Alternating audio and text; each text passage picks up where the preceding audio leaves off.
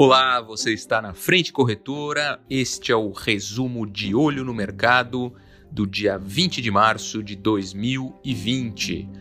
O mercado mundial continua bastante instável, muita volatilidade.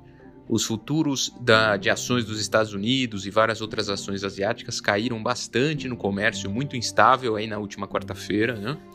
Ainda com as preocupações associadas à pandemia do coronavírus, diminuindo, né, vamos chamar assim, as esperanças de que um amplo apoio político pudesse combater as consequências econômicas do surto. Né? Ainda há uma certa dúvida. Apesar disso, o Senado americano aprovou o pacote de estímulos e as medidas emergenciais de 500 bilhões de dólares na Câmara dos Representantes para apoiar a economia americana. Donald Trump anunciou é, maior celeridade da Agência Federal né, para Drogas e Alimentos, a FDA, na aprovação de medicamentos que possam tratar os pacientes da Covid-19 no país. Um dos remédios mencionados por ele na entrevista coletiva foi a hidroxicloroquina, usada na prevenção e tratamento de alguns tipos de malária. Os estudos de cientistas chineses publicados no início do mês apontou que a droga se mostrou eficaz com um grupo de pessoas a inibir o vírus em laboratório.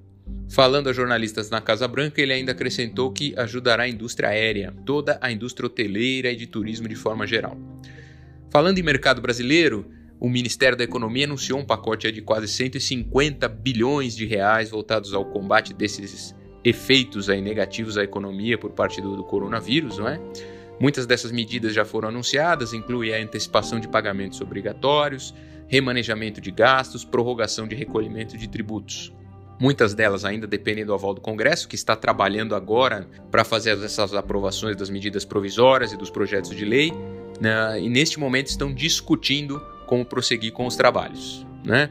Segundo o ministro Paulo Guedes, né, o ministro da Economia, essas medidas não implicarão no descumprimento do teto de gastos, mas admitiu que a meta de déficit fiscal de 2020 poderá ser ampliada né, para enfrentar o que ele chama de choque ao coronavírus, né? que, claro, classificou como transitório.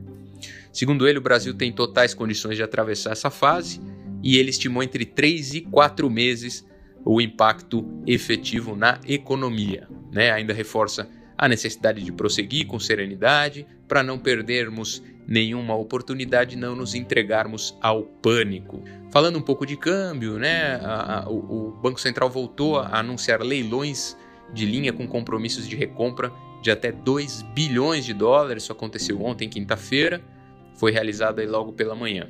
Ainda ontem o dólar registrou a maior queda diária em 17 meses, falando percentualmente, não é? Desceu aí a casa dos R$ 5,10 e com o Bacen bastante ativo em intervenções no mercado de câmbio. Um dia de certa trégua, inclusive, em algumas das bolsas aí, não é? O real figurou entre as moedas de melhor desempenho nessa sessão, incrivelmente, pela manhã de ontem, o Fed também anunciou o estabelecimento de linhas de swap no valor de 60 bilhões de dólares com o BC brasileiro. Fique de olho no mercado, é um momento importante, fique sempre próximo de nós, nós estamos aqui para apoiá-lo com informação.